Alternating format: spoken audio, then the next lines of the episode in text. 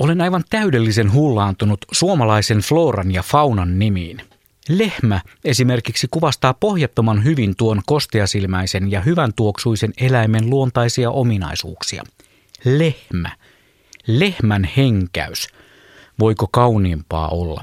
Siksi lehmäsanan käyttö haukkumistarkoituksessa pitäisi kriminalisoida eläinsuojelulain nojalla. Lahna, lepakko, leppäkerttu, leskenlehti – Siinäpä muutamia hienoimpia L-kirjaimella alkavia luontokappaleita, mitä ensiksi tulee mieleen. Mutta mikä on lutukka? Wikipedian mukaan se on pienikokoinen yksivuotinen ristikukkaiskasvi, jota tavataan laajasti pohjoisella pallonpuoliskolla.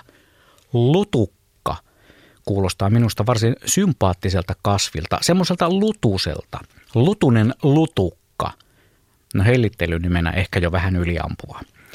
Kasvikunnan nimistöstä vastanneet ihmiset ovat antaneet mielikuvituksensa kynsilaukata nimiä keksiessään. Näsiä, kolmioka, tuoksuva tukka, siis tuoksuva tukka, ei tuoksuva tukka, uuvana ja aapa sara. Tarvitseeko sanoa muuta? No, täältä pesee ja linkoaa, aasin kultakorva, yövilkka ja nikonpihta. Kaskun ei kanonpihta.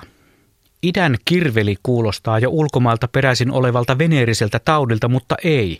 Kasvi se on, jonka varsi on muuten karvainen, usein haarova, viisi senttimetriä pitkä ja harvoin kalju.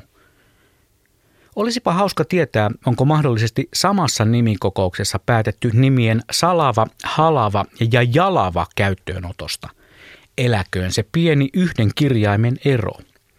Sitten iskeekin kuin luonnon korkeajännityksestä suoraan miljoona volttia. Vuorossa on yksi hurjimmista. Tamadabani sokelta paunikko. Ihan kuin kuulisin entisen englannin opettajani Timo Tikan sanovan Repeat after me. Tamadabani sokeltapa unikko. Tamadaban isokelta paunikko. Painotuksella on väliä. Lintumaailma on myös nimien suhteen ihmeellinen – Ruisrääkkä linnun nimenä olisi mahtava opettaa vaikkapa ranskankieliselle. Kuhankeittäjä hivelee korvaa siinä, missä västäräkkikin. Kotimaisten metsiemme hippiäisen ja kuukkelin lisäksi olen suunnattoman ihastunut ulkomaisten lintujen suomenkielisiin nimiin. Töpökääpiö typäkkö lienee yksi huikeimmista. Töpökääpiö typäkkö. Kirjoitusvirhe kenties, mutta sellaisena se löytyy lintujen nimigalleriasta. Ja uskokaa tai älkää, töpökääpiö typäkkö kuuluu tyrannien heimoon. No entäs sitten perhoset? Keisarin viitta lienee jokaisen keittiöaatelisen lempilaji näiden pienten siivekkäiden maailmassa. Piippo paksupää naurattaa ainakin lapsia ja heinähiipiä taas kuulostaa kaverilta, joka diilaa hiljaa yössä sätkässä poltettavaa kasvikunnan tuotetta. Ei aina nauttiakseen luonnosta tarvitse mennä paikan päälle luontoon. Ottaa vaan kirjan hyllystä, lueskelee esimerkkieni mukaisia nimiä ja keksii niille oman mielikuvituksensa mukaisia merkityksiä.